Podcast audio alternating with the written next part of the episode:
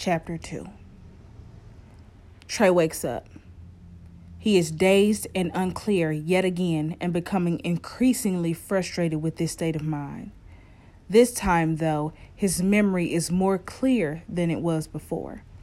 He remembers the incident with the men in the street, and even more so, he remembers his encounter with the supposed dead man in his hospital room. Could it have all been a bad dream? Of course it was a dream. I'm tripping, he thinks, unsure of this resolution. He risks opening his eyes. There's someone in his room again. Trey blinks hard to get a better view and is relieved to see his girlfriend sitting in the chair and resting her head on the bed. Thank God, he says out loud.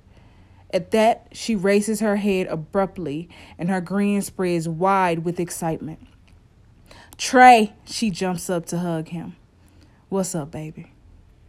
He embraces her back while searching the room around them. Could he still be here? She pulls back. What the fuck was you doing that got you in a situation like this? Damn, can we be in love for a minute before you start yelling at a nigga? We were, just now. She kisses him. Now tell me what happened. The doctor said you barely made it. You know that other boy is dead? You sure? He asked with his eyes wide. Yeah, it's all over the news. The hood is going crazy. They're saying the police killed him in cold blood and tried to kill you too. But the police aren't releasing much information other than claiming the shooting was justified, that it was just an arrest gone wrong. Trey shakes his head in disbelief. How could this have happened to him? To Noah, in his neighborhood? They've heard about it happening to so many others across the country and it hurt badly. But to have it hit home like this was another level of pain and sadness and anger. It seemed unreal. Trey, you have to tell me what happened and talk fast. Everybody's been waiting on you to wake up, including. She's interrupted by a knock on the door. It's the police, she whispers. They've been trying to get in here all day. Trey can hear, hear an argument happening on the other side of the door. Yes, he seems to be awake, but that doesn't mean he's stable, he heard one voice say. We just need to ask him a couple of questions, he heard another. Just let me check his vitals before you start badgering him. He is still recovering from a head injury. It'll only take a few minutes, ma'am. You can check him while we question he heard the other voice say before the door began to open. A white man and a woman dressed in suits with badges on their hips walked into the room, followed by a, a woman in a white coat. Good afternoon, Mr. Johnson. I'm Detective Bailey, and this is my partner, Detective Wayne. And I am your doctor, Dr. Alexis Sky. I've been taking care of you. She walks around to the other side of the bed and pulls out her stethoscope and places it on his chest. Take a deep breath for me, Mr. Johnson. How are you feeling? I'm alright. My head hurts a little, but for the most part, I'm good. And I am his girlfriend, Kia Thomas. And I want to know why y'all are in here while my boyfriend is trying to recover. We just want to ask him a couple of questions, Miss Thomas. It can't wait until he's out of the hospital. Y'all already killed one black man this week and ready to get one out of the way, too. Ma'am, do you need to step outside? No, she good, Trey interjects. What y'all want to know? Dr. Sky is shaking her head while still checking his vitals. She reminds him of his auntie. Detective Bailey continues with the pen and pad in hand. Do you remember anything from the day you hit your head? Hit my head? he asked, confused. He closed his eyes and shook his head in disbelief. Is that what they told you? When he lifted his head again to look back at Detective Bailey, Noah was standing behind her. Trey inhaled deeply with his eyes wide in astonishment.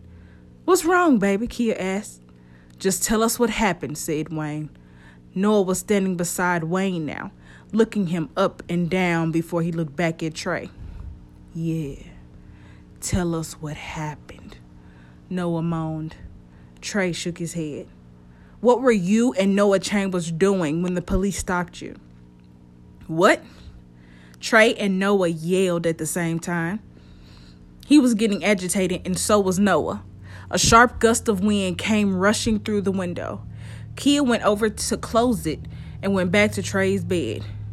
Did you see what Mr. Chambers did with the gun before he was shot? What the fuck? Trey was mad now, and Noah was even more angry. Trey could see the rage wash over Noah's vague face as his eyes went white and the window burst back open. No, he yelled out. You didn't see what he did with it? asked one of the detectives. What? No, that's not what I mean. Yes or no, Mr. Johnson. The wind from outside was beginning to pick up. Miss Thomas, can you close that window, please? I already did. Don't tell me what to do. You don't have to say anything without a lawyer present, Dr. Sky whispered to Trey. Kia heard her too. Noah opened his mouth to let out a deep roar. Though it seemed only Trey could see or hear him, they all felt the chill and the gusts of the harsh wind as it swam through the window, bringing with it all manner of debris and chaos. Could someone please close that window? Bailey called out, covering her face with her notepad. No, he doesn't have a lawyer, and you don't have a right to question him with that one. All of this is over. Get out, she scalded, pointing to the door. We'll be back. And they scuffled out of the room. As the, as the detectives left, the wind calmed before coming to a stop. Kia went over to close the window. What was all that about? Girl, global woman, said the doctor, shaking her head. Are you okay, Mr. Johnson? Yeah, babe, you look like you just saw a ghost. Trey's hands were covering his face as he continued to shake his head. Man, look. Can I get you anything? More pain meds? Kia walked over to his side and held his hand. Trey took a deep breath and looked around. Noah was gone. Just pray for me, man. Just pray for me. Dr. Sky wrapped up her tools and headed out of the room. I'll be back to check on you a little later. Stay up, black man. And she was gone. Kia crawled into the bed with Trey and he pulled her close. Don't worry, babe. I know it's hard, but you'll get through this. I'm with you. I'm just so glad you're okay. Trey kissed her on the forehead and stared off into the distance, unsure if he was okay or not. End of chapter 2.